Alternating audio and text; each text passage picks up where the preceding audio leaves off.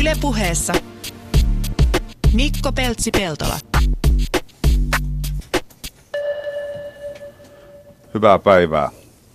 Näin MM-kisojen kynnyksellä puhutaan tietenkin tänään hiihdosta, mutta vähän erilaisesta hiihdosta. Tänään ei ole päällä trikoita eikä, eikä latusuksia, eikä ole e, ilmeisestikään ainakaan kaikilla vieraista kiire mihinkään. Samuli Mäntynen, Markus Paananen ja Tiina Riikonen, tervetuloa. Kiitos. Kiitos. Kiitos. Teitä yhdistää se, että te olette juuri saapuneet umpihankihiihdon MM-kisoista ja olette kaikki kokeneita umpihankihiihto MM-kisojen kävijöitä. Mones kerta on? No joo, tota, mulla on 12 kertaa takana nyt, että kai se jonkunmoinen kokemus on. Joo, entäs Tiina? Mulla oli yhdeksäs kerta. Ja mulla kuudes. Okei, okay, sähän melkein ensikertalainen Melkein Markus tässä, tässä porukassa. Joo. Mutta luultavasti hiihtäjänä kaikkein kovin. Niin, sä oot ollut kuusi kertaa mukana, mutta te voititte tänä vuonna joukkuekisan. Kyllä, Sä oot siis maailman mestari. Kyllä. Mikä tämä tuota, umpihankihiihdon idea, ajatus, miksi? Kun on latujakin. Ylläpidetään vanhaa suomalaista perinteistä tapaa hiihtää. Ei niitä latuja ole aina ollut, mutta Suomessa on aina hiihdetty. Ja sitten ylläpidetään myöskin näitä talviretkeilytaitoja, että miten luonnossa liikutaan omin voimin ja omin varustein siinä kelissä, mikä sattuu olemaan. Se on arpaonne, että onko pakkanen vai lauhempi ja onko lunta metri vai puolitoista metriä, mutta siellä mennään. Jos nämä on Pudasjärvellä nämä kisat, niin se on perinteisesti vielä nykypäivänä semmoinen paikka, missä sitä lunta on se puolitoista metriä lähes joka talvi. No onneksi on joo, että se, on, se on kyllä varma paikka. Että vaikka joskus näyttää täällä etelässä vähän siltä, niin että noinkohan tulee vesihiihtokisat, niin va- aika varma voi olla. Että... Älä nyt eilen tuli kaksi senttiä lunta Helsinkiin. Kyllä, ja isolla suksella pääsee myös paikkoihin, mihin ei välttämättä ajettua latua ole. Joo. Eli tota, uudenlaisiin maastoihin vaarojen päälle pystyy hiihtämään. Ja, ja mä aloitin umpihankin urani laskuveron jääkärinä, eli tota, tämä on myös tämmöistä sotilastoimintaa hiihtää umpihangessa, että tässä on myös semmoinen aspekti ollut itselleni. Hmm. Mulle se on vähän vähemmän sotilaallista, mutta se, että on aina tykännyt hiihtää ja on sitä ikäluokkaa, että lapsena ei ollut niitä konelatuja ja sinne lähettiin hankeen. Ei, ei niitä osannut edes kaivata. Ja nykyään tykkään kyllä talviretkeilystä, va- hiihtovaeltamisesta ja muusta, tai on aina tykännyt, mutta se, että jää tosi vähin, jos ei lähde tuollaiseen tapahtumaan ja retkille, koska nämä Etelä-Suomen talvet on tosi vähän lumisia nykyään, niin se umpihiihtäminen on, on aika hakusessa, että kyllä siitä sitten nauttii, kun pääsee sinne syötteen hankiin ja kainaloa myöten on siellä hangessa. Paljon siellä tällä hetkellä on lunta? Mun mielestä se oli karva alta metrin kuitenkin, että se ei, ei ollut ihan toista metriä niin sanotusti. Okei. Okay. Joo, nyt oli painunut, kun oli ollut suojakelejä sielläkin, että oli. Joo, no sinne vielä kerkiää, kerkiää sataa. Tuota, MM-kisat oli, mikä on se MM-kisojen statuksen merkitys? Aika pieni. No en mä tiedä. Ei se kauhean semmoinen kansainvälinen se tunnelma ehkä siellä ole jonkun ulkomaalaisen mä oon siellä nähnyt. Sä kerroit Samuelle, teidän joukkueessa on ollut. Joo, meillä on ollut, tänä vuonna vitsailtiin, että meillä on tämä kiintiö ulkomaalainen. Meillä oli tota, yksi työkaveri, joka on puoliksi kreikkalainen, tai hänellä on kreikkalainen sukunimi, mutta kuitenkin ihan täysin suomalainen kaveri. Ja sitä ennen meillä on sitten ollut tämä englantilaisherrasmies siinä mukana porukassa. Ja tosiaan itse ollaan sillä erästelyhenkisesti ollut liikkeellä, että mm. ei ole niinkään haettu sitä voittoa sieltä? Mun mielestä se MM on siinä lähinnä markkinoinnillinen juttu, että varmaan aika harva lähtee sen takia sinne, että haluaa maailmanmestariksi. Oletko varma? niin mä sanoinkin, että luulisin näin. Mitäs te?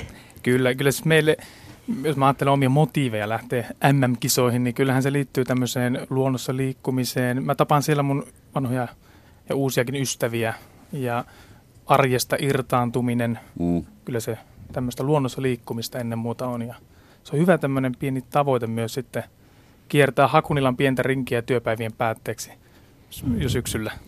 Joo, ja onhan toi varmasti semmoinen, teilläkin on niin monta kertaa, kun olette käynyt, että teillä on muodostunut jo tämmöisiä umpihankihiihtokavereita, joita tavataan vaan MM-kisoissa. Siellä on kaikki on sitä samaa kaveriporukkaa, että vieraat on yhtä tuttuja kuin oma joukkue. Ja itsekin on ollut monta kertaa joukkueessa, mistä en ole tuntenut ketään ennen sitä tapahtumaa, että porukka on niin samanhenkistä, että on kiva lähteä sinne ja tavata sitä oman porukan kanssa on hauskaa se viikonloppu, mutta siellä on myöskin se yhteisöllisyys ja samahenkisten ihmisten ja sitten rasteilla olevat talkooväki. Kaikki on niin samassa veneessä ja se fiilis yhdistää. Niin, eli siellä on yksilösarja ja sitten on joukkueessa, joukkueet. Joo. Tämä joukkuekilpailu on ilmeisesti se, mikä teitä enemmän viehättää tällaisessa mm. tapahtumassa. No ainakin itseäni ehdottomasti. Että. Siinä on, siinä on semmoinen vähän puolittain sillä tavalla itselle ainakin noin niin kuin erästelymielessä, kun on vähän niin kuin osallistunut aina tuohon kilpailuun, niin, niin kyllä se niin kuin on enemmän ja enemmän niin kuin tavallaan houkuttelisi kokeilla tavallaan yksinäänkin siellä mennä, kun sitten loppupeleissä kun lähtee tuonne mehtään, niin yksinään sinne lähtee. Mm. Et siinä mielessä tavallaan olisi hauska kokeilla, että tuo olisi kuitenkin niin kuin yksin niin kuin soolosarjassa vedettynä tuo on paljon rankempi. Että joukkueenahan se menee semmoisena erästely, erästelytapahtumana, mutta sitten toki sitten se justiin sen sprinti osalta, niin sen pystyy tekemään itselleen just niin rankaksi kuin haluaa. Että. Mm. No minkälainen se on se ohjelmisto? Sinne mennään perjantaina ja sunnuntaina poistutaan väsyneenä, mutta onnellisena, niin mitä tuon viikonlopun aikana tapahtuu?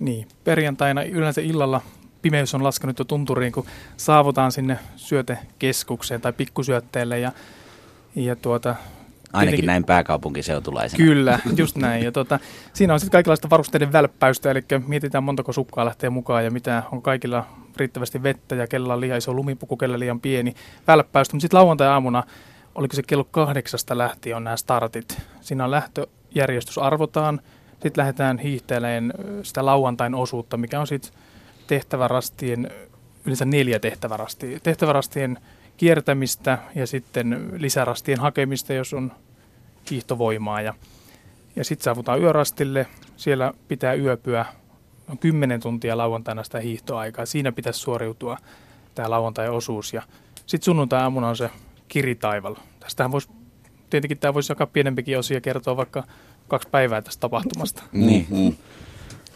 Mitä ne on ne tehtävärastit? Siinä on ensiapu tai pelastuspalvelu yksi tehtävä, sitten on erätaitoja, luonnontuntemusta, talviretkeilyyn liittyviä asioita. Sitten voi olla joku paikallistuntemukseen liittyvä, missä tietenkin sitten paikalliset joukkueet on vähän vahvemmilla.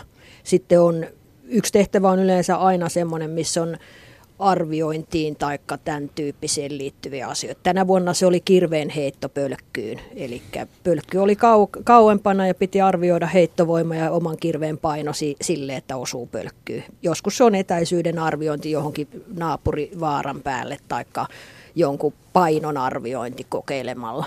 Niin ja sitten on ollut näitä tämmöisiä, joku, että kuinka korkea tuo puu tuolla on ja muita vastaavia. Mutta sitten myös ne mielenkiintoisia ne tehtävät, missä tota, kun joukkueille on pakollinen varustus määritelty säännöissä, että siellä pitää olla sahaa ja kirvestä ja muuta tämmöistä mukana ja sitten niin kuin niillä varusteilla, mitä on pakollisia varusteita, niin pitää tehdä joku juttu.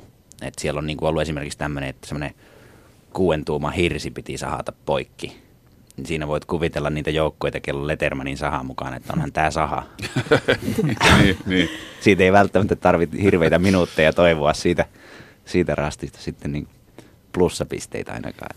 Me oltiin tyytyväisiä, että otettiin kunnon kirves tänä vuonna mukaan. Sitä piti heittää pölkkyyn ja se oli iso kirves, niin se lensi vähän paremmin. Niin, niin tämä on tämmöistä varusteiden, varusteiden arpomista. Oliko niin, että kahdeksan kiloa on se minimi repun paino, mikä nykyään pitää olla? Joo, se on nimenomaan minimi. Niin. Ja, ja sehän perustuu siihen, että talviturvallisuudesta on kyse. Ja jos viikonloppu viettää metsässä ja pakkasta voi olla 30 tai välillä vähän enemmänkin, niin tarvii ne perusvarustukset, eli majot, eli laavukangas, joku makuupussi, sitten se saha ja kirves tarvitaan siihen tulentekoon ja sitten vaihtovaatetta, evästä, juotavaa, niin se, ettei kukaan lähde pelleilemään terveydellään tai turvallisuudella, niin se kahdeksan kilon minimi on siinä. Mutta siihen ei varmasti pääsekö siellä kärkijoukkueessa kukaan, että itselläkin oli taisi olla 16 kiloa tavaraa, että vähän saattaa hiihtovauhtiin vaikuttaa. Täällä nyt kun tästä repun painosta puhutaan, niin semmoiset lempeät hymyt kohdistuu Markukseen. Niin. Teidän joukkue siis voitti Meillähän koko homman. Meillähän tämä on muuttunut, tämä niin kuin, repun koko on nyt huomattavasti kasvanut tämän sääntöuudistuksen myötä. Eli tuli tämä kahdeksan kiloa, nyt meillä on jopa, saattaa olla kuivia vaatteita mukana ja niin edelleen. Eli Saattaa tota, olla satoja grammoja yli kyllä, jopa kyllä. 8 kiloa. Sielläkin meni 100 grammaa yli tänä vuonna. Lähtöpaino oli 10 kiloa ja sitten siinä tuli syötyä ja juotua reppua tyhjäksi. Ja Niin. maalissa se oli 8,1, jos muista oikein. Takavuosina, kun tätä sääntöä ei ollut, niin olikohan 5-6 kiloa lähtiessä se paino. Mutta ei meillä kyllä mitään käynyt, kyllä se turvallista silti oli. Että Ää, muistan kerran, kun oli 28 pakkasta ja utijoukkue tuli meidän nuotiolle lämmittelemään, kun ne oli niin jäässä, ettei saanut omia tulia aikaiseksi, kun niillä ei ollut niitä vaihtovaatteita. mulla ei ole muistikuvia, olikohan tuo, en tainnut olla itse mukana tuolla. Taisi olla Markuksella silloin välivuosi. Joo. Joo, onhan toi ihan totta, että mikä se on, Markus, jos minimaalisuuteen mennään, niin, niin semmoinen minimivaruste, millä tuommoisen setin voisi vetää. No tietenkin makupussi tarvitaan, ää, joku makualusta, ää, juomaa tai nestettä pitää olla sen verran, että se lauantai pystyy. Tietenkin hän voi pysähtyä sulattaa vettä, etsiä puroista, mutta kätevintä on olla nestettä jonkun verran mukana lähtiessä. Mm. Luntahan voi vedellä kyllä. No voi, mi- Niin, mikäpä niin. siinä, mutta että se on ehkä järkevää olla nestettä mukana. Sitten ää, ruokaa tarvitaan jonkun verran, mutta jos nyt ajatellaan, että pakolliset varusteet, ne otetaan sieltä säännöistä. Tietenkin on jotain ensiapuun liittyvää sideha- Pa- sideharsoa. keittovastia. Joo, joku astia, sideharsoa, haavanhoitovälinettä, mutta nehän ei paljon paina. Niin. Ää, jos ajatellaan vaatteetta, niin kuiva paita, sukat, pipo, huppu. Ei siihen paljon tarvita. Sillä nimittäin saadaan nuotion tehdä ja saa tehdä aika isonkin nuotion. Eli kyllähän se nuotion äärellä pärjää kyllä. Ja, Mm. Pienemmälläkin. Mm. Ja saa vaatteet kuivatettua. kyllä. No tota, minkälainen kokemus oli tämä vuosi? Mulle oli helpoin, mitä olen ollut. Oli niin hyvä keli hiihtää. Ja sitten me lähdettiin nyt jo perjantai lisärastille, eli oltiin kaksi yötä maastossa, niin se vähentää kiirettä lauantaista. Mm. Et, eli tässä on tämmöinen vaihtoehto, että ei lähdekään lauantai-aamun lähdössä, vaan lähtee jo perjantai-iltana ja saa nauttia kahdesta leiriyöstä maastossa, mutta tietysti se lisää vähän varusteita ja vähän evästä ja vähen- vähentää sitä nukkumista, koska siellä hangessa ei välttämättä nuku niin hyvin kuin hotellihuoneessa ja näin, mutta musta oli todella helppo tänä vuonna.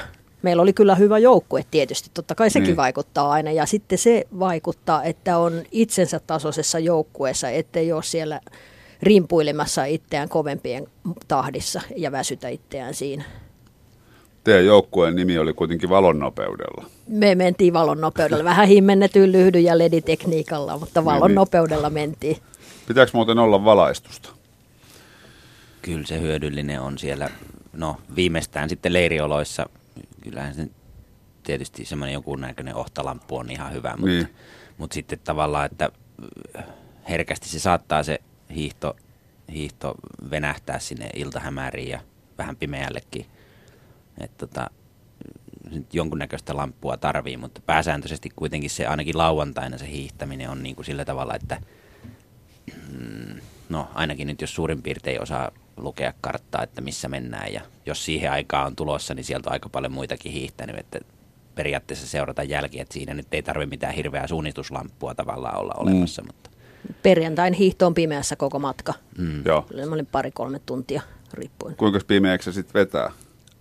Jos on kuutamon ja kirkas, niin sittenhän on valoa kyllä. joo, silloin ei varmaan tarvi lampuja, mutta tota, nytkin oli vähän pilvistä ainakin silloin perjantai-iltana hiihellä, mutta en mä kyllä tainnut sytyttää lamppua ennen kuin siellä yöleirissä vasta. Niin, Kartan lukuun tarvii kans valo. Mm. joo.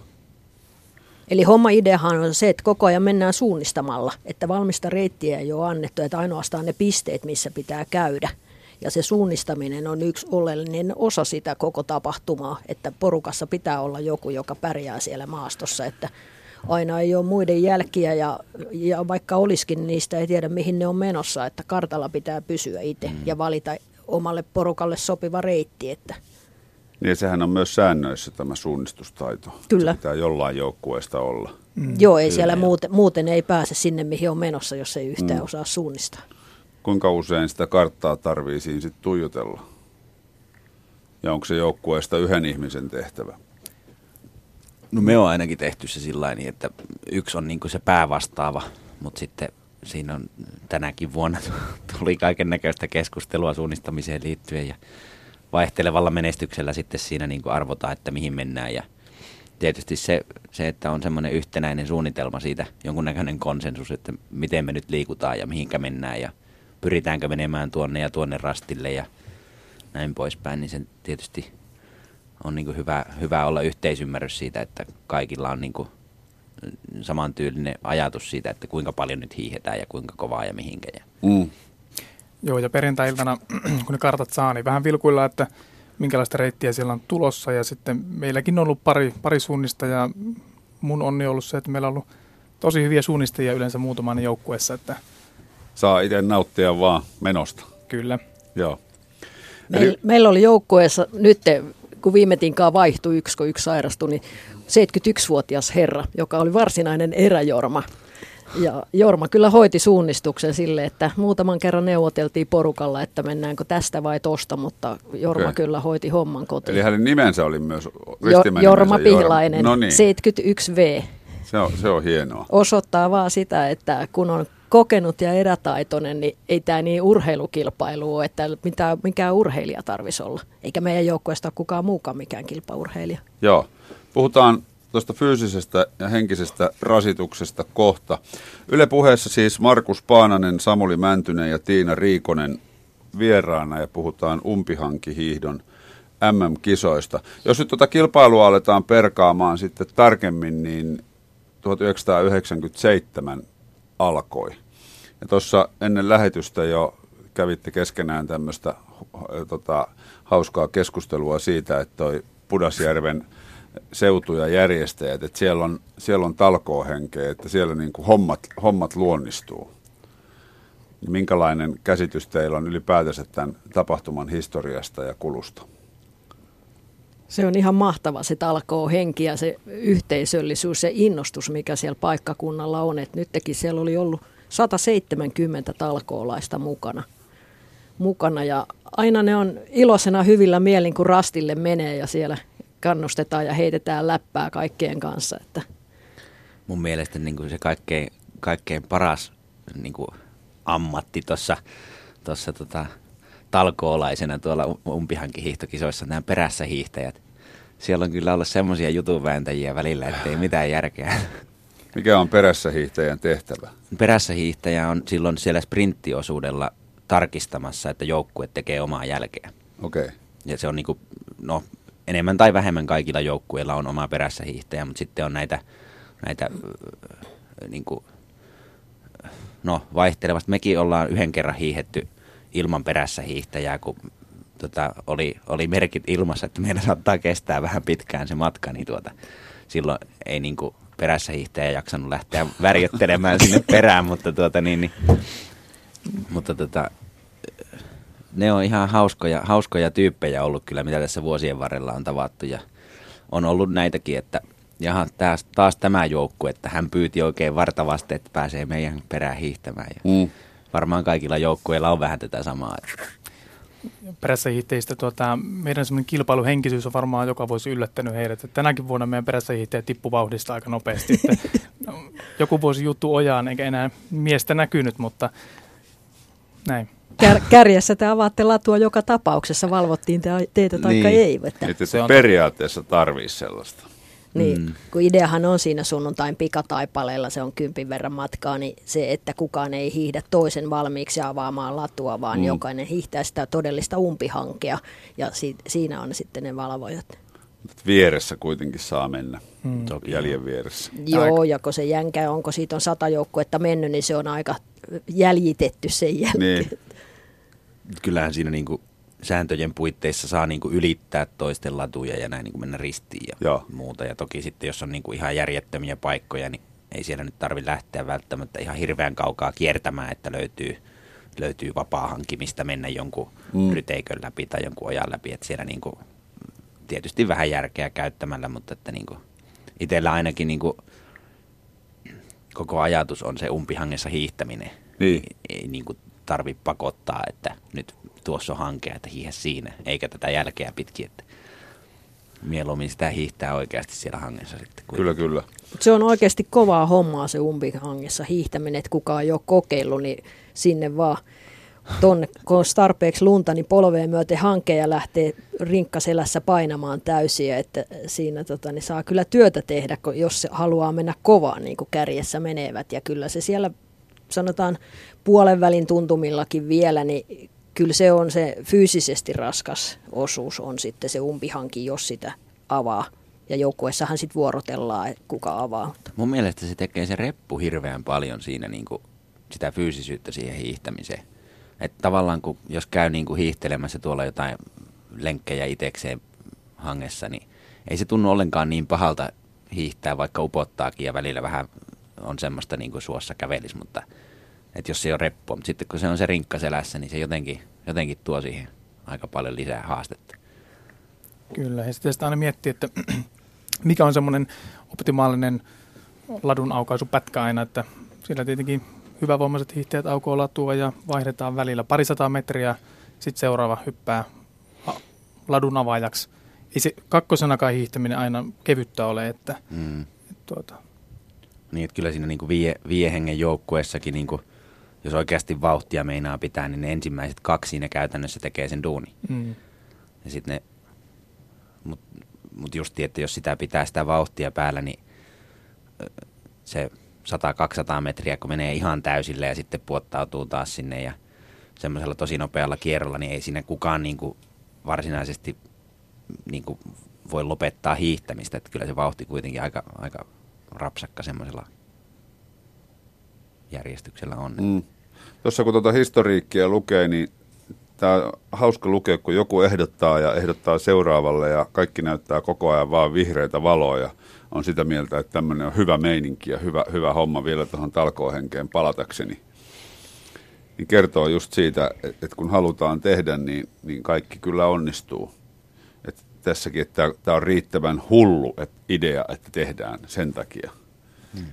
Tämähän oli nyt 20 kerta ja ihailla täytyy siellä samat puuhamiehet puurtaa koko ajan aina vaan, mutta kyllä se täytyy olla niin, että kyllä se jotain antaa heillekin siinä se tapahtuman järjestäminen, kun näkee sen, kun porukka tulee vuodesta toiseen sinne ja tapahtumahan ei ole kutistunut paljonkaan, että alussa oli semmoinen pieni nousupiikki ja nyt on 300 paikkeilla se väkimäärä tasaantunut ja joka vuosi tulee kymmeniä uusia, että tänä vuonnakin oli 65 ensikertalaista. Okei, se on Eli- paljon. Eli tapahtumalla on jatkoa, koska tulee aina uusi, että se ei ole sitä, että samat tulee niin kauan kuin jaksaa ja sitten se hiipuu. Mm. Mutta että ihailla täytyy niitä järjestäjiä, ketkä siellä on, Pudasjärven urheilijat ja Pudasjärven kaupunki, metsähallitus ynnä muut. Niin Ja tälläkin on Suomi sataleima tällä tapahtumalla, että On se kyllä hieno, hieno että sillä on niin kuin ollut tuommoinen hyvä jatkumo tuolla tapahtumalla. Jää, jääkö tuohon koukkuun? Tuossa ennen lähetystä joku, joku teistä taisi sanoa, että oli joku välivuosi ja toinen heti kuittasi, että kuinka sä oot malttanut olla pois sieltä. ehdottomasti jää koukkuun. Kyllä se vähän semmoinen on, että ei taho millään malttaa jättää väliinkään. Ja itsekin on tosiaan ollut kaiken näköisien vaivojen kanssa siellä hiihtämässä, mutta pakko Mi- mikä on ollut. pahin? No varmaan se nilkka oli aika paha, kun nivelsiteet oli aika huonossa kunnossa. Viikko ennen kisaa niittasin laskettelumäessä jalan vähän rikkiä. Pakko oli lähteä, kun fyssari sanoi ja lekuri sanoi, että kaikki mitä kivulta kestää, niin voi tehdä. Ja Okei. Okay. ei se niinku suoraan mennessä haitannut yhtään, mutta sitten kääntyessä se oli vähän kivuliasta. Mm. Mutta tota, se on tosiaan, kun, niin, kuin, niin kuin sanottua, niin itse on oltu enempi semmoisella semmoisella erästelyhenkisellä meiningillä, että ei niinkään välttämättä aina, aina kovinkaan kilpailuhenkisesti, mutta on sitä joskus kokeiltu vähän enemmän kilpailuhenkisestikin hiihtää silloin alkuaikoina joskus, nuorina hulluina vuosina. kyllähän sitä itsekin tulee odoteltua paljon ja tota, tämmöiselle urbaanille umpiankin hiihtäjälle se on myös tämmöinen, se palauttaa elämän perusasiat jotenkin mieleen. Unen merkitys, ruoan, juoman, lämmön, niin edelleen. Et siellä kun yhden yön tai reilu vuorokauden on siellä maastossa, vaikka ei tuo nyt sinänsä kummonen juttu ole, luetaan kalkopartiomiesten tarinoita tai niin, ollaan niin. armeijassa niin. tai mitä tahansa. Ollaan nyt reilu vuorokausi syötteen koillismaan metsässä, mutta, mutta että kyllä se kivasti palauttaa tämän elämän niin kuin perusasiat mieleen ja muistaa sen jälkeen, miten nuotio sytytetään, jos ei ole hetkeen sytyttänyt. Niin, niin. Ja se on varmaan siis tuosta luonnosta vieraantumisesta, kun paljon puhutaan, niin e, suomalainen mies, osa naisistakin käy armeijaa ja siellähän tämä on ihan perushomma, että ollaan talvella ulkona. Mutta ne on tehnyt sen silloin vajaa parikymppisenä. Nyt jos ne on kolme neljäkymppisenä, niin siinä on 20 vuotta, kun moni on viimeksi ollut ja niille on tässä vaiheessa käsitykset elämästä muuttunut ja, ja ihmiset on muuttunut. Et nyt nyt niin kuin moni ihmettelee sitä, että te olette te hulluja, vaikka sitten se on kuitenkin melkein jokainen on tehnyt joskus. Mm. Kyllä kyllä se tekisi jokaiselle keskuslämmitysihmiselle hyvää käydä tuolla talvisessa luonnossa kuusen juurella hangessa yöpymässä. Ja sitten kun sitä ennen hiihtää sen kymmenen tuntia rinkkaselässä umpihankeen, niin voi olla, että on energiaa hiukan jo karissu sinne matkan varrelle. Ja sitten täytyy löytää itsestä se energia, että tehdään se leiri, pystytään laavu, tehdään tulet ynnä muuta. Mutta se on just sitä elämän perusasioilla äärellä olemista ja kyllä se antaa siitä sitä fiilistä kanssa, niin kuin ylipäätään talviretkeily. Kaikki pienemmätkin talviretket ja talvivaellukset, niin kyllä se on sitä, että ei ole niitä liikoja informaatiohälinöitä ympärillä eikä, eikä sellaista niin kuin arkikiirettä, että siinä niin. on se luonto ja ne ihmiset ja se tuli, pimeys, pakkanen, tähdet. Se on aivan mahtava se kokemus, että kyllä suosittelisin kelle hyvänsä. Ja, ja toi ensikertalaisten määrä, niin kyllä nämä jutut, mitä aina kerrotaan näiden jälkeen, niin kyllä ne aina saa jonkun uudenkin koukkuun ja sitten taas tulee joukkueeseen uusi kaveri. Joo. Se on sitä kuuluisaa läsnäoloa, kun siellä älypuhelin toimii siellä tasan kolme sekuntia pakkasessa. Joo, se on kyllä niin kuin tosi, tosi semmoinen niin kuin, niin kuin ylipäänsä metässä oleminen on on se sitten niin kuin käyt, käyt lähimetästä hakemassa vähän suppilovahveroita syksyllä tai sitten ihan muuten vaan niin kuin käyt istumassa ja kahtelemassa, kuuntelemassa tuulen suhinaa puissa tai muuta, niin se on niin kuin ne semmoiset elämän perusasiat tulee mieleen aika äkkiä siinä, kun niin. potkaisee itsensä vähän irti tästä kaupungista. Että. Ja luonnossa tai luonnollahan on terveysvaikutuksia luonnossa olemisella. Ai niin, nekin vielä. Tuota, verenpaine laskee ja niin edelleen. Mm. Iinosta nyt puhumattakaan. On kyllä kuullut jollain, että on jopa noussut verenpaine jossain tehtävärastilla. No joo, mutta ne on hetkittäisiä. Niin. Hyvää verenpaineen mm. nousua. Mm. Minkälaisia, jos perataan näitä tehtäviä vähän tarkemmin, niin, niin puhuitte, että on, on, on pelastustehtävää, turvallisuuteen liittyvää, niin minkälaisia tänä vuonna oli, jos mennään ihan yksityiskohtaisiin tehtäviin? Tiina, teidän joukkue oli kuitenkin lauantain jälkeen johdossa. Meillä oli, teillä on tehtävärastit mennyt siis hyvin. Meillä oli hyvä arvaus päällä, että se on musta hauskaa ylipäätään, että ne tehtävät on semmoisia, että niitä ei hampaa tirvessä opetella ulkoa niitä asioita, vaan ne on todella yllätyksellisiä välillä. Ja tota, niin, siinä voi menestyä kuka sattuu. että siinä, se ei ole, tämä ei ole pelkkää urheilua, että siellä on vähän arpaonnea ja siellä on vähän ehkä tietoa tai sitä joukkueen monipuolisuutta takana. Et nyt te, oli tämä Suomi 100 teema, niin oli varoteltu, että se jollain lailla näkyy siellä, eli historia pullahti sieltä esiin. Niin ensimmäisenä rastilla oli sodan aikaisia armeijan lyhenteitä, joita piti sitten arpoa. Ja tota, ei tullut oltua siellä sodassa, niin ei kyllä ollut kovin montaa tuttua, mutta hyvin me niitä arvattiin.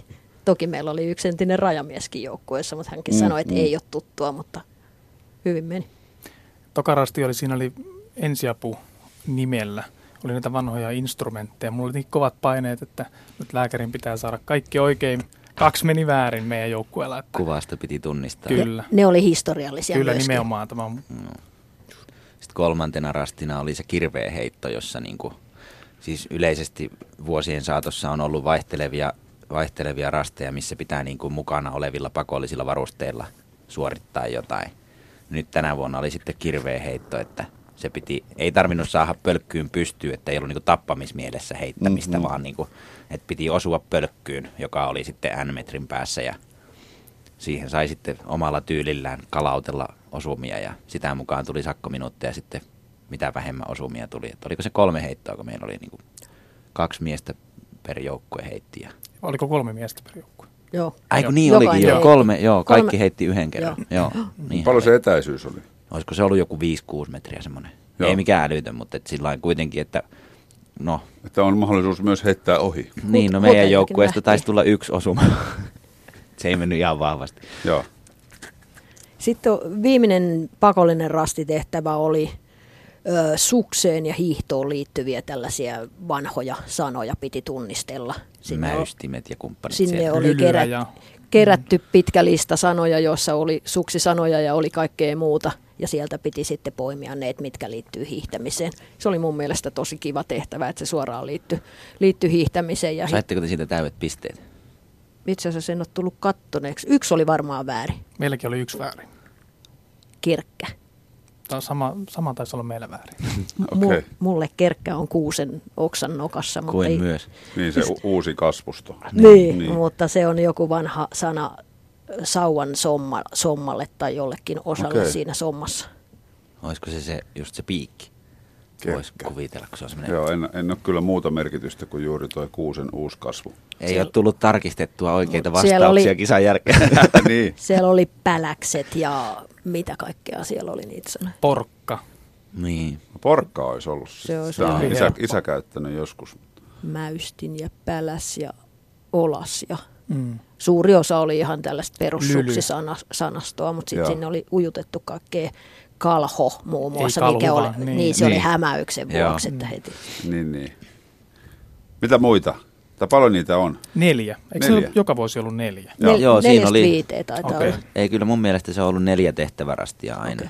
Ja sitten nyt oli neljä vai viisi lisärastia. Neljä lisärastia. Neljä lisärastia. Ja kauas niillä keskimäärin niillä rasteilla menee sitten, kun sinne tullaan? No ne on, siinä yleensä porukka sitten pysähtyy samalla vähän syömään ja rauhoittumaan, kun siinä on sitten niin kuin rastimiehet ylläpitää muutamaa nuotiota, että siinä voi vähän mm. lämmitelläkin ja muuta, että me pysäheltiin semmoista kymmentä minuuttia tyyliin, ei, ei, ei juurikaan jääty sitten seisoskelemaan niille rasteille sen kummemmin, mutta Joo. Jos... sen verran, että vähän pudottaa rinkkaa selästä pois ja pyörittelee hartioita ja taas reppuselkä ja menokset.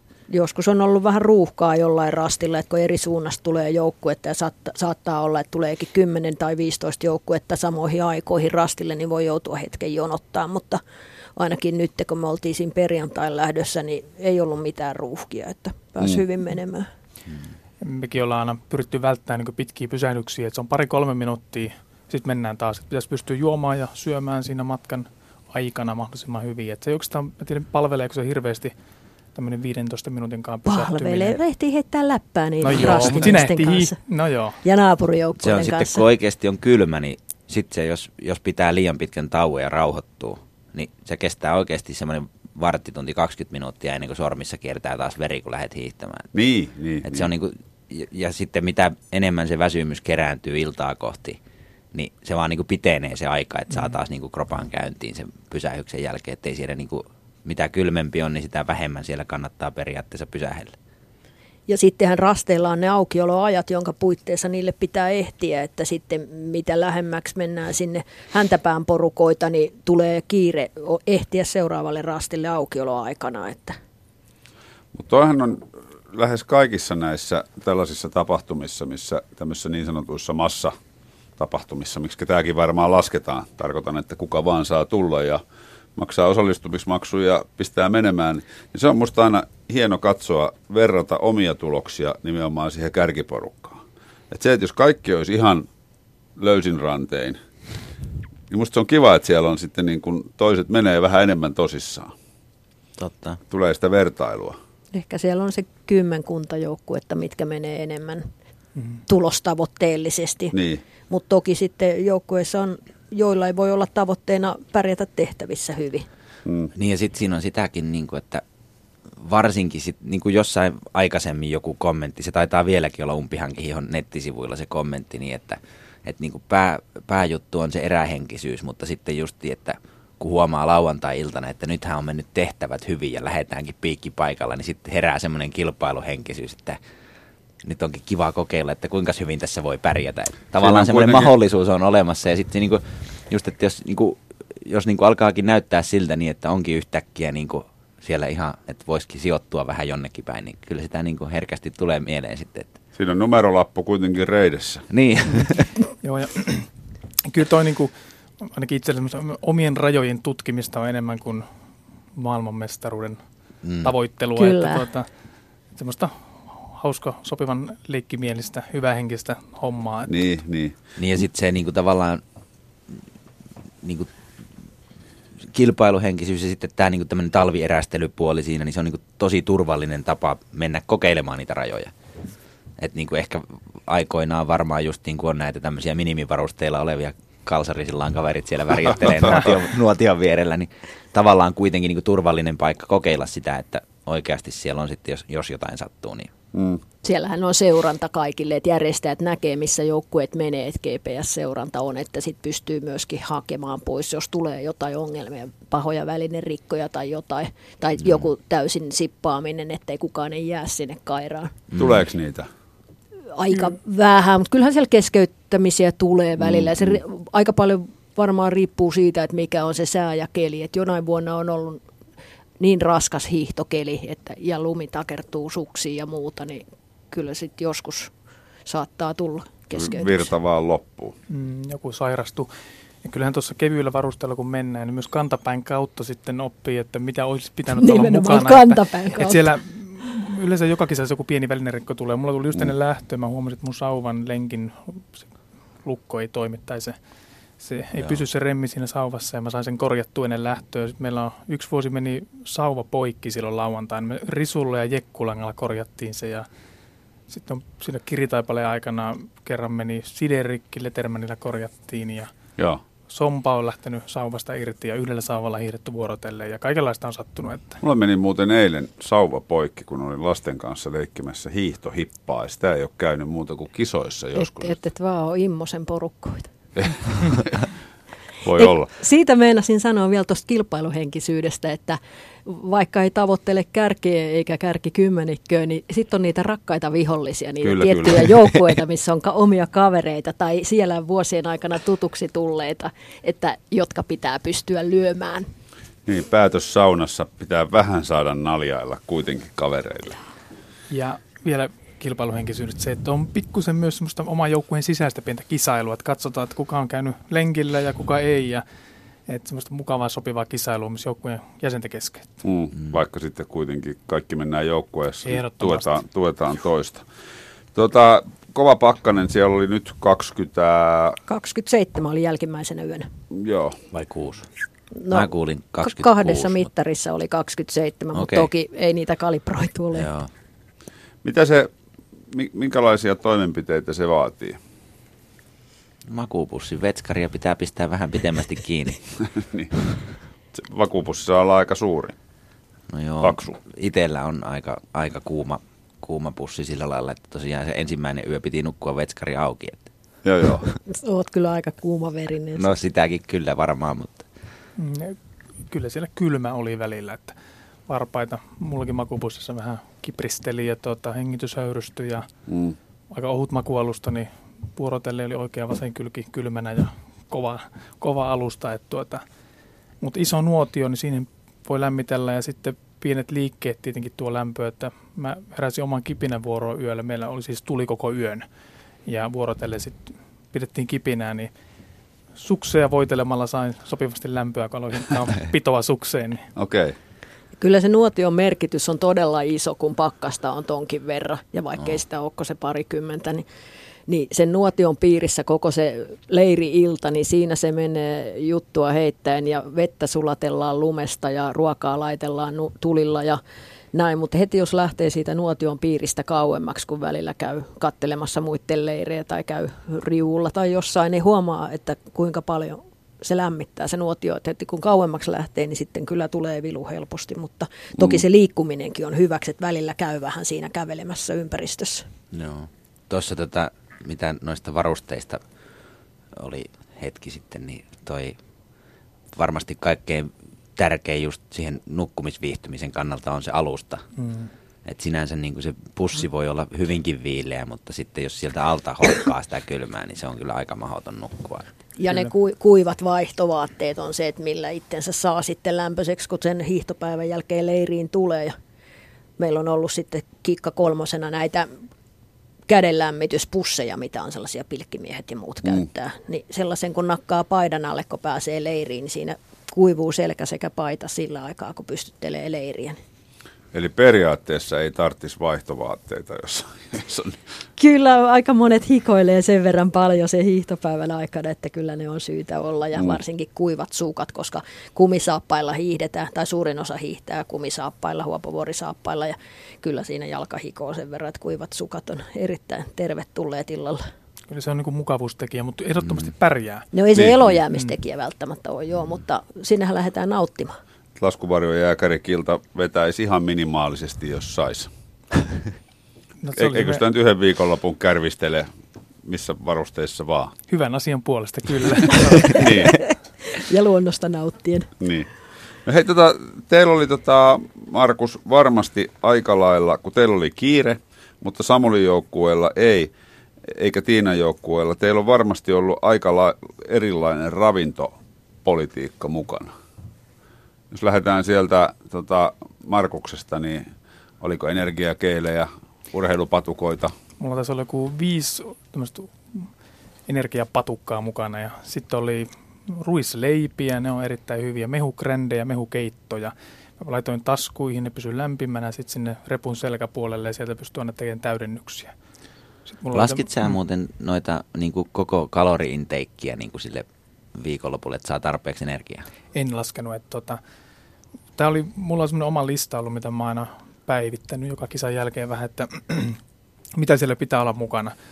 Et, niin kuin tavallaan strategia on se, että lauantaina on mukana semmoista niin kuin helposti saatavaa, syötävää, juotavaa ja lämmintä on muuten tärkeä juoda, että ei tarvitse sitä energiaa siihen lämmittämiseen ja termari on siellä repun sivutaskussa. Sitten on pari tämmöistä retkimuonaa, lauantai-iltana yksi ja sitten sunnuntai-aamunakin. Makkarat oli kyllä mukana. No niin, sitten se on retki, kun on makkarat no, Totta kai makkarat pitää niin. mukana olla. Meillä niin. oli perjantai-illalle makkarat joo, ja sitten ruisleipää oli lauantaille päiväksi ja aamuksi. Ja aamulla keitettiin puurot molempina aamuna, tai näitä pikapuuroja, ne on käteviä niin, niin. siellä tulilla, kun ei kannata ruveta kattilaa puuroon sotkemaan. Niin. Ja No ruisleipä aika pitkälti ja sitten näitä valmiita retkimuonapusseja, mihin vaan pannaan se kuuma vesi, niin ei tarvitse kauheasti roudata kattiloita. Et on vaan pakit ja kahvipannut sitten, missä sulatellaan lunta. Mm. Itse en ole keelinsyöjä, ei pysty, ei pysty, mutta suolapähkinöitä ja joku suklaapatukka taisi olla matkassa, mutta – suklaapatukan ensimmäisen kerran jälkeen tietää, että se on pilkottava kotona valmiiksi. Hampaat ei kestä jäistä suklaapatukkaa kyllä purra, että sen oppi heti ekalla niin, kerralla. Niin. Että. Sehän on ihan sairaan hyvä, siis jäinen suklaapatukka. Jos sen saa purtua palasiksi, niin, joo niin. kyllä. Mutta ihan normi retkiruokaa silleen, kunhan vaan tarpeeksi. Ja se lämmin on tärkeää, että meillä oli ainakin kaikilla termospullot mukana, että mm. sai sitten aina aamullakin keittää sinne pulloa sitä kuumaa juomista. Niin se lämmittää se, se kuuma juoma sitten kehoa. Ja mun mielestä se juomapolitiikka on yksi niin kuin haastavampia asioita tuossa, jos on kova pakkane, että miten saa tarpeeksi nestettä sen 10 tunnin hiihdon aikana. Niin muistaa juoda ja sitten niin, että nähdä sitä, se vaiva, että juo sitten oikeasti. Niin, että sitä on tarpeeksi saatavilla, että ne ei jäädy, tavalliset juomapullot jäätyy. Mm ja näin poispäin. Mutta ja termari sitten kuitenkin vähän painaa. Ja... Se painaa, niitä ei vittis montaa ottaa ja yhdellä puolen litran termalilla ei kymmentä tuntia hiihet. No ei, ei. Mä oon itse käyttänyt niitä semmoista sitä juomarakkoa ja kehittänyt siihen sitten kaiken näköisiä lähestymistapoja. Siellä näkyy erinäköisiä eristettyjä letkuja ja muita kaikkia ihmisillä, mutta loppujen lopuksi ainakin itsellä on niin nyt osoittautunut parhaaksi se, että – laittaa sen pussin niin kuin ylös alasin rinkkaan, että sen saa puhallettua sen letkun tyhjäksi ja mm. sitten se letku tonne kaulukseen, niin se pysyy sulana tuossa kroppaa vasten se venttiili. Sitten kun se on se letku tyhjä ja se on sulana se suutin, niin kaikki toimii ihan hyvin. Ja sitten kun sen unohtaa puhaltaa tyhjäksi, niin se on kolme sekuntia, niin se on umpijäässä. Juuri näin.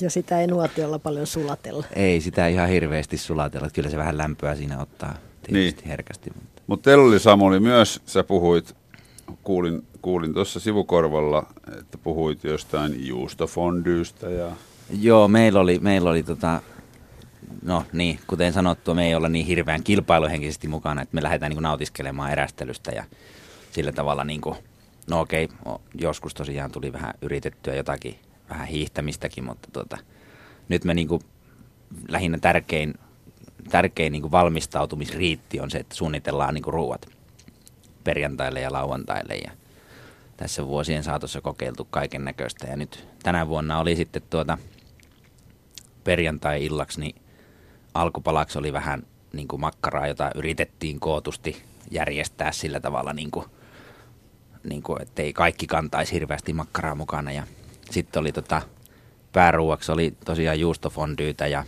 ja tota ranskan leipää. Ostettiin matkalla, siinä kisabussi pysähtyi Iisalamessa, niin siitä sai hyvää tuoretta ranskan leipää. Ja, ja tota, sitten jälkiruuaksi meidän yksi joukkueen jäsen oli tehnyt creme brûlétä, mutta se sitten epäonnisesti tuli pakattua vähän semmoiseen niin sanotaan pehmeään alumiinivuokaan, joka sitten matkalla tai ehkä välittömästi pakkaamisen yhteydessä otti pikkusen hittiä ihteensä ja se johti sitten semmoiseen epäonniseen tilanteeseen, että se oli semmoisesta niin kuin, melkein niin kuin pillillä imettävältä pussista. Onneksi oli pussissa kyllä vielä. niin, niin. Mutta todella hyvää makusta creme bruleita ja, ja tota, sitten siinä nyt ihmisillä oli vähän vaihtelevasti erinäköistä tämmöistä pikaruokaa sitten niin kuin varattu mukaan, niin kuin, että oli suklaata ja leipiä ja itse on aina tykännyt ruisleivistä. Mm. Ihmiset, jotkut suhtautuu niihin eri lailla, eri lailla mutta ainakin itsellä onneksi on vielä kop kop maha kestää syödä ruisleipää hyvin, niin Joo. metukkaa ja tällä kertaa oli rebloson juustoa välissä siellä. Hyvät voileivät. Aina kun pysähdyttiin, sitten niin kuin toiset ottaa sen suklaapatukan tai jonkun energiakeelin, niin semmoisen kunnon juustoleivän kun syö, niin, Niin, niin. niin. siitä saa pitkäksi aikaa vauhtia. Ja sitten lauantai-illalle oli tosiaan varattu kans kunnon eväät, että meillä oli ankkakonfittia ja, ja tuota, sitten oli, alkupalaksi oli porsaan sisäfile tuota niin, niin semmoisessa vähän niin kuin, se on niin kuin foliossa nuotion vieressä kypsyy mukavasti, kun sen Joo. heittää siihen foliopaketissa siihen nuotioon, niin se kypsyy siinä. Ja, Sitähän on herkuteltu oikein tosissaan. Meidän joukkueessakin Niin. valon nopeudella Vesalla oli folioon pakattua maksalaatikkoa. Oo. Sitähän sitten sulatteli siellä nuotiolle. Mm, mm. Mutta meidän naapurijoukkueen eksyttäjät, joka on aina siellä kymppisakissa taistellut, niin heillä oli taas hirvikäristystä ja perunamuusia ja puolukkahilloa ja kaikkea tämmöistä. Että ihan, Siinä on jos ei, meininki. joo, jos ei muuten, niin aina naapurijoukkueiden kiusaksi, niin heillä on hyvät ruuat. Joo, on toi tietysti, kun on kylmä ja, ja homma on raskasta, niin jos saa semmoista ruokaa, mikä maistuu todella hyvältä, niin kyllä se on varmaan puoli voittoa. Et ehkä siinä mielessä se energiageeli tämmöisessä kisassa tuntuu vähän kaukaa haetulta, vaikka se nyt aika tehokasta onkin. Minkälaiset on sukset, millä mennään umpihankihiihdon MM-kisoissa? pitkät ja leveät. Pinta-ala on tärkeä, kun mennään umpihankeja. Meillä on näitä Järvisen lapponioita ollut 2,8 metriset. On. Maksettu mainos. Joo, Se on ollut se meidän perusvalinta, että osalla on tainnut 3 metrinen olla ja 2,6 metrinen ollut jollakin, mutta tuota, suksen kärjessä lukee vuosi 87 ja no niitä Intin, Intistä saatuja suksia, ei ole siis se perus Intin suksi, vaan Joo. tämmöinen vähän parempi, parempi ja isompi ja pidempi. Ja tuota, se on kyllä hyvin palvelus, sillä on hyvä hiihtää. Tietenkin sen käskyttäminen on pikkusen pikkusuksen jälkeen hankalaa, kun se painaa paljon ja lonkan koukistajat on kipeänä. niin. Et tuota, se ohjautuvuus on vähän erilainen tuolla puiden Side välissä. ei ole mikään ihan äärimmäisen jämäkkä tavallaan mm. siinä saappaassa, että Joo. se vähän hankaloittaa. Meillä on myös lapponioita, mutta vähän lyhyempiä ollut, että 240 ja tänä vuonna yhdellä oli 260 sukset, mutta itse kun on hiukan pienempi, niin aina yrittänyt lusmuilla kevyemmillä, pienemmillä suksilla, että mulla olisi 220 järviset lapponiat nekin, mutta vähän kevyemmät kuin muilla ja kumisaapas siteet tosiaan ja kumisaappaat, että niillä on menty. Ja sauvassa on tietysti tärkeä se kunnon kokonen sompa, ettei mm. mitään normaali murtsikkasauvalla ei voi lähteä sinne. Että 25 senttiä halkasia ainakin. No 12-14 siinä paikkeilla, että semmoinen kunnon, kunnon läpyskä, mikä ei uppoa hankeen. Ja kunnollinen piikki, koska sitten kun sattuu olemaan joku kelkkapohjainen ura tai jäänylitys tai joku, niin se piikin tärkeys on, on tulee joo, siinä, joo. että se ei luista se sauva. Nykyisin näyttää, että niin tämä ehkä ei nyt vallitseva, mutta sanotaan nyt niin, että ainakin kaikki hurjimmat näytti käyttävän niin kuin jo nyt sitä semmoista, että ostetaan semmoinen halpa muovitratti tuolta kaupasta ja laitetaan se ylös alasis siihen sauvaan kiinni vähän niin kuin somman yläpuolelle. Ja sitten voi olla ihan normaali hiihtosauva, missä on pieni sompa ja hyvä piikki. Ja sitten se tratti on siinä niin kuin ottaa sen hangesta sen voiman. Kevyt ja halpa ja äärimmäisen toimivan näköinen sompa. Kilpavarustelua. Niin. niin. Se on, en tiedä, täytyy varmaan kokeilla. kaikki viritelmät vähän pelottaa. Että musta tuntuu, että se pitkän kisa-aikana aina hajoaa, jos itse lähtee virittelemään, mutta voi olla toimiva ja niitä on näkynyt niin. vuodesta toiseen. Joo, toi to, tavallinen mettäsuksi ja saapas ja yhdistelmä on kyllä siitä hyvä, että sen pystyy aika hyvin korjaamaan. Et nythän on viime vuosina ruvennut näkyä backcountry-siteitäkin siellä. Mm. Et säännöt sallii nykyisin myös backcountry, monon ja siteen, mutta kyllä sellaisen korjaaminen maastoloissa voi olla vähän hakusessa. Niin. Mm. Se on mulla ainakin itsellään se, se kumisaapasside, niin ainoa on se, mikä sen tekee epämiellyttäväksi, on se, että mun menee niin kuin sisäänpäin, että sitä saa koko ajan olla jalkaa kääntämässä ikään kuin ulos kantapäitä. Ja kyllä haastetta tekee myös se, että saa sinne semmoiset sukat ja muut, että kantapäät ei hierry. Niin. Niitä hiertyneitä kantapäitä on löytynyt joka vuosi meidänkin joukkueesta. Ja onhan se jousisiteen laittaminen kysyy vähän voimia. Ei se oikeastaan ei. ehkä niinkään. Eikä sen tarvi loppujen lopuksi olla edes kovin tiukalla. Että se on vähän niin kuin sillä, että se on, näyttää, että se on kiinni. Mm. Kyllä se siinä niin kuin aika hyvin vauhissa pysyy sitten. Että kuitenkin se niin kuin, siinä saappaassa on kärjessä vähän lärpäkkää ja niin. se, se jousi pysyy siellä kannan takana niin kuin vähemmälläkin voimalla. Että, niin kuin ainakin mitä, mitä itsellä, kun mulla on nyt semmoiset uudemman malliset siteet, semmoiset ollut kokeilussa jo muutaman vuoden, niin on tuntunut pelaava ihan hyvin. Mutta niin itse kun käytin aiemmin niitä ja mulla on toisissa suksissa on semmoiset semmoiset normi, normisiteet ne. Er, eräsiteet. Niin, niin tosi löysällä mä kyllä pidän niitä. Että Joo. Hiihtotekniikkahan on umpihangessa vähän erilainen kuin sitten jos hiihdetään niin, kovalla kyllä. alustalla. Kyllä. Onko hei umpihankihiihtoasioista vielä jotain vai annetaanko Tiinan puffata? Sä teet Suomen ladussa maastopyörähommia. Minkälainen, oliko äijillä vielä Minkälainen? Tähän riittää Jos, juttua Niin, vuosiksi. niin mä huomaan, että silmät kiiluu. Niin. Juttu ei lopu, mutta tota, sen olisin voinut sanoa vielä umpihankihiihto, että naisten määrä on lisääntynyt okay. vuodesta toiseen. Että siellä oli nytkin semmoinen lähelle 70 naista ja on Joo. myös kokonaisia naisjoukkueita jo. Meillä oli tuossa kanssa tosiaan niin kuin lähellä, että saataisiin kaksi kokonaista joukkuetta ja yritettiin, niin kuin, se toinen olisi itse asiassa muodostunut varmaan pääosin naisista sitten harmi vaan tällä kertaa meni ohi, mutta täytyy nyt ensi vuodelle sitten yrittää niin. houkutella. Miten ikärakenne yleensä? Meidän joukkueen ikärakenne oli 46-71. Kai ne nuorimmat on jotain just karva yli 10 ja vanhimmat on sitten sata. No, ei nyt ehkä ihan, mutta... ei, mutta siis on lapsiankin siis. Ei. No, ei kai siellä ala. On siellä, on siellä joskus ollut, kun se niin, ensimmäinen... 15 on ollut ikäraja? Kun se nuorin neuvos oli tässä muutama vuosi sitten, kenenkäs poika se oli? Ja se oli varmasti ensimmäistä kertaa ollut mukana tyyliin 13-vuotiaana. Okei, okay. joo joo. Kaikki, kaikki ikäisiä siellä on. Meillä on kolme nelikymppisiä, joo. parikymppisiä. Mm.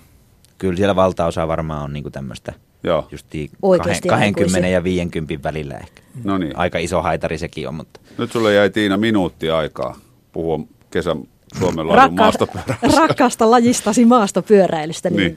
Joo.